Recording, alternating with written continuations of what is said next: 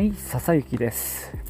今日はいい天気。もう日差しも強いですね。また日傘の登場です。昨日ね2週間ぶりに肛門科に行ってきてでちょっと様子をチェックしてもらったんですけども2週間前に行って座薬と塗り薬をね処方されて、まあ、それをちゃんと続けていたおかげでだいぶね改善しました。で先生にも見てもらってあだいぶ良くなったねってことで一応ねあのこれで1回、えー、終了なんですけども、えー、っと塗り薬はまだ残ってたんで座薬だけね2週間分処方してもらいました。まあね若干まだねあのちょっとヒリッとする感じが残ってるのでまあこの2週間で感知するといいかななんて思ってます。といきなりね下の話から始まっちゃってすいません。下というべきかな、えー、今日はですね突然ですけど図書館のことについて、えー、お話ししようと思います。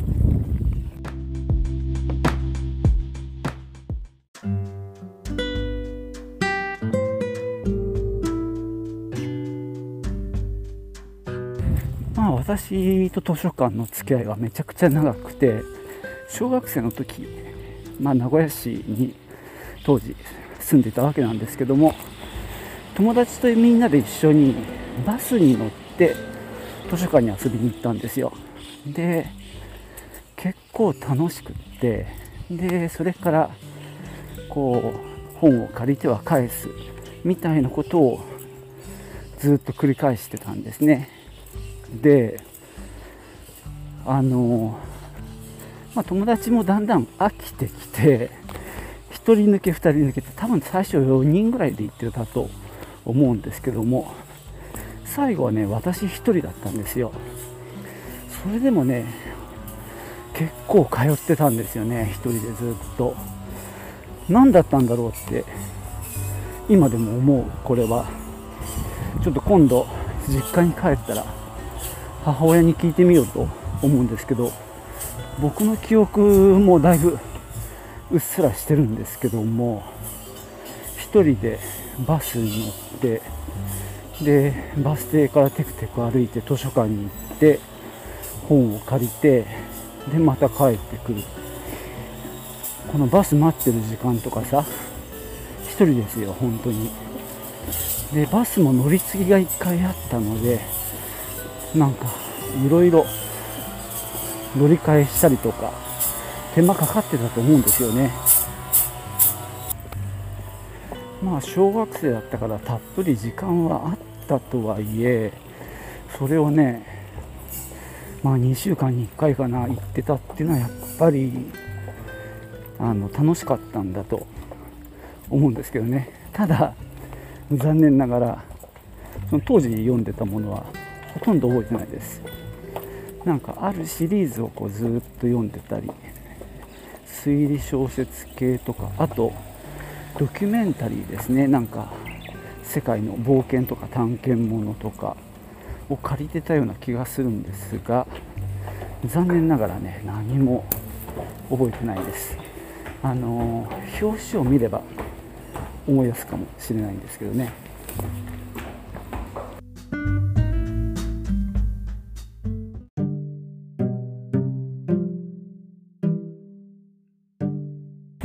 まあその当時かなり熱中したシリーズなのに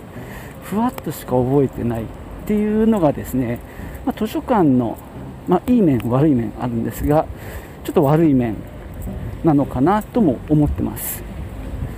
でまあ今私はね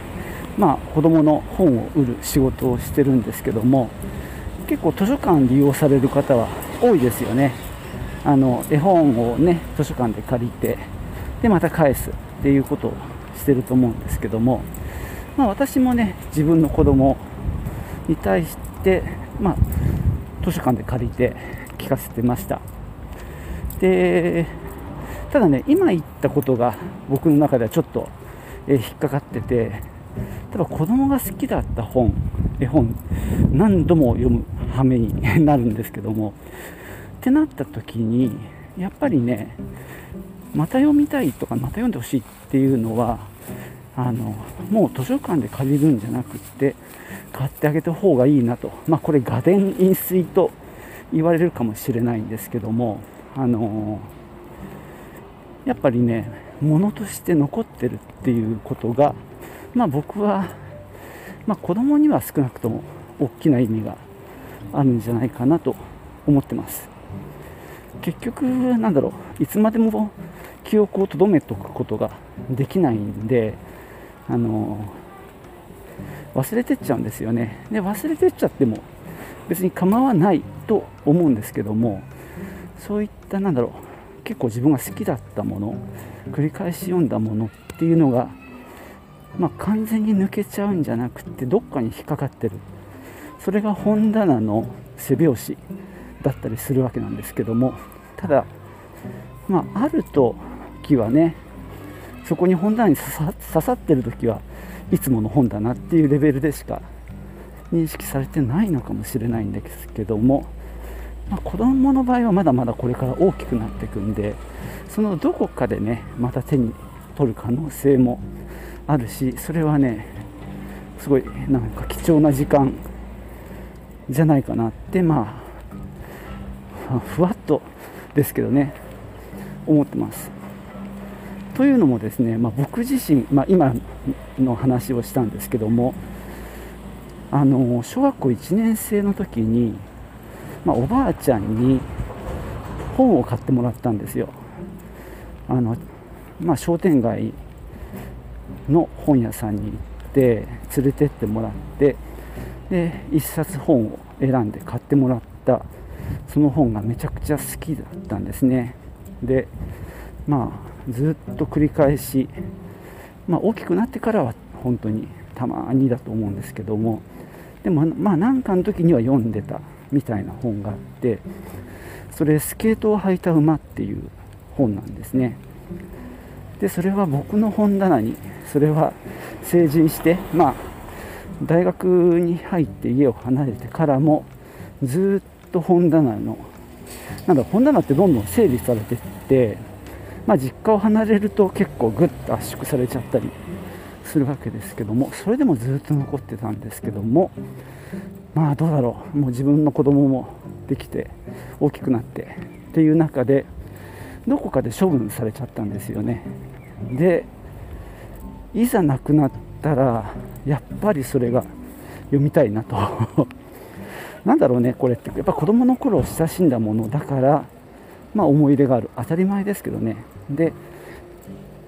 もう一つはねそれケストナーってねあの児童文学で有名なうんとなんだろう双子のあ2人のロッテとかあとはケストナーで言えばあれですよ。エーミールと探偵たちとかねあの児童文学の中でも非常に名作を書いた人なんですけどもその人の作品なんですね。スケートを履いた馬って。本当のタイトルは5月31日という。あれ？5月31日。まあちょっとごめんなさい。曖昧なんだけど。っていう本でそれ後から、まあ、ここで仕事するようになってから知って改めて読みたくなって結局ネットで探して古本を買いました。まあだからといって何度も読むわけじゃなくてただあると安心っていうことですね。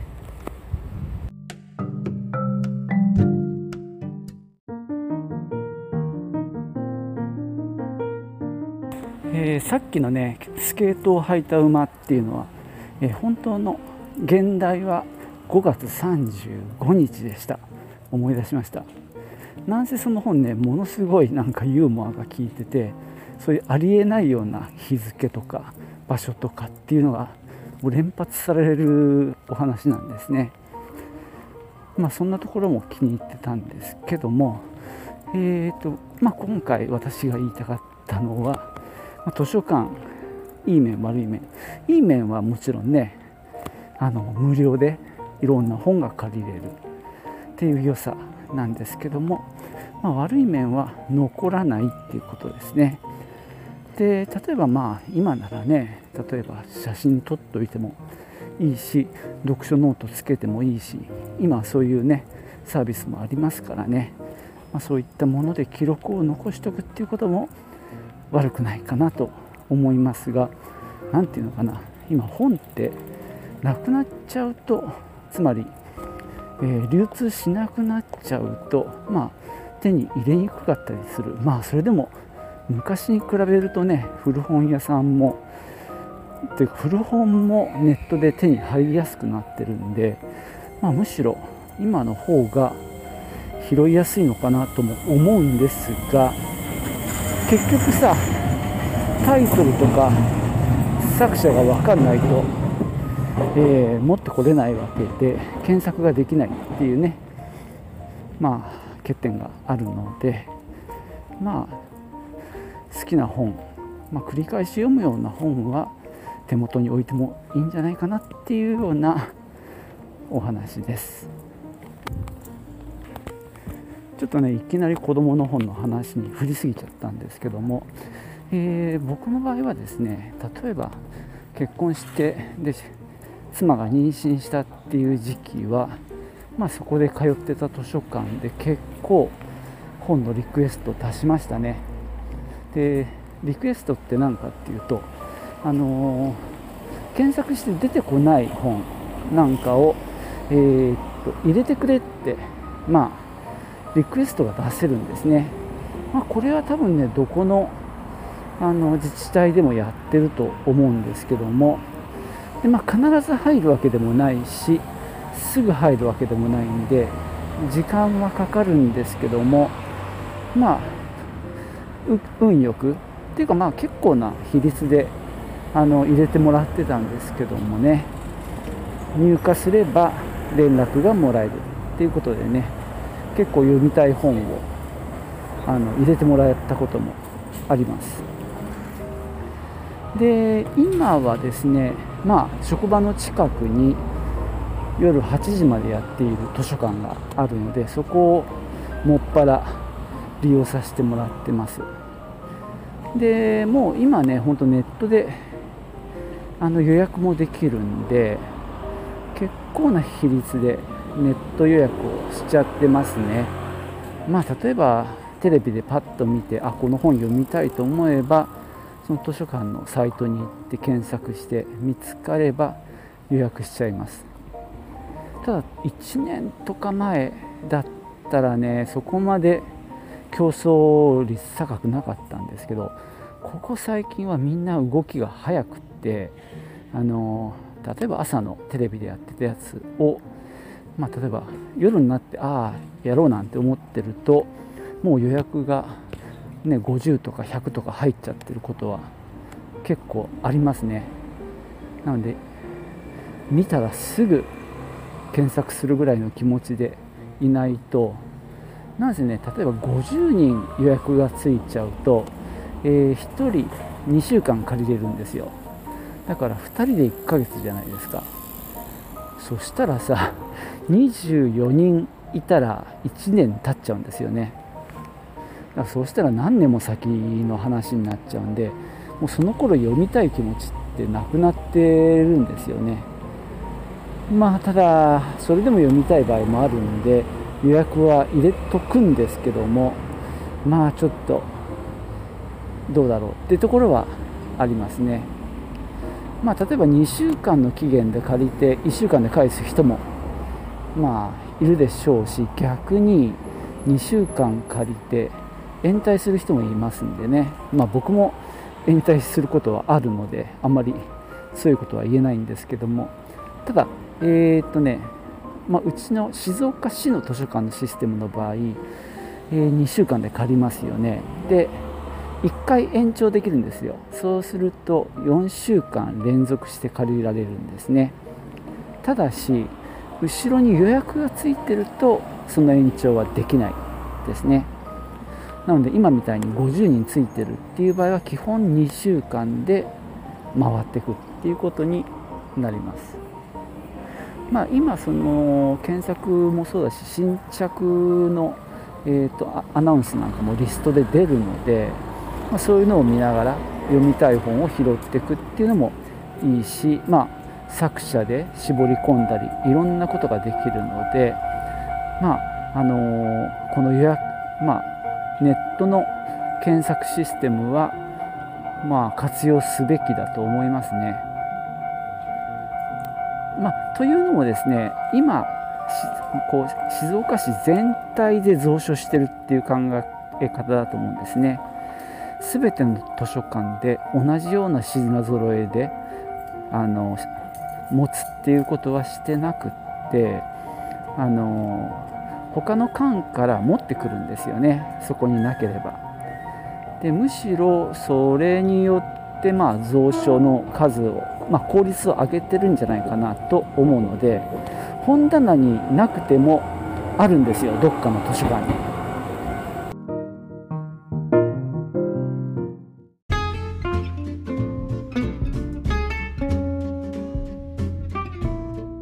えー、そんなわけでね今日は、えー、図書館活用してますよという話だったのかな、えー、気に入った本は手元にあった方がいいよなんていうすごい古臭い話をしてしまいました、まあ、そもそも僕は電子書籍をほぼ持ってない。まあ漫画はね多少持ってますけどもやっぱね疲れるんですよね。ディスプレイが。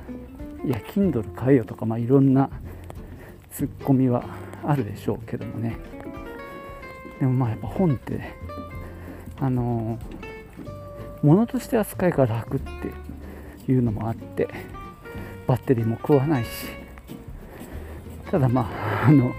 ただ単にオールドスタイルのジジイだと思われるだけでしょうけどね。ただ、まあ、今一番の悩みはどんどん悪くなってる老眼ですね。まあちょっとちっちゃい字になるともう読めないので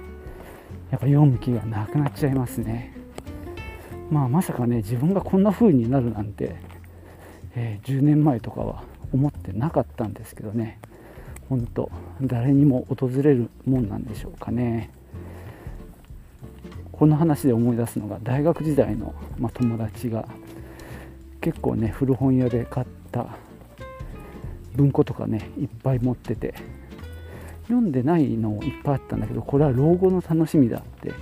言ってたんですよ。まあ嘘吹いてたと言ってもいいんだけど。ただ今その本読めないだろうなもう老眼で。と思います。まあむしろねやっぱり文字を拡大できるようなまあ、ディスプレイで見れる。電子書籍の方がいいんでしょうかね。まだ僕もそこの辺りは全く未知の世界なのでねこれから取り組んでいきたいなと思ってます。そんなわけでね今日はちょっと取り留めのない話になっちゃいましたがえー、そうネットで検索して図書館で予約するシステムあの使った方がいいですよっていうことで終わりたいと思います。最後までお聴きいただきましてありがとうございました。ではまたね。チュース。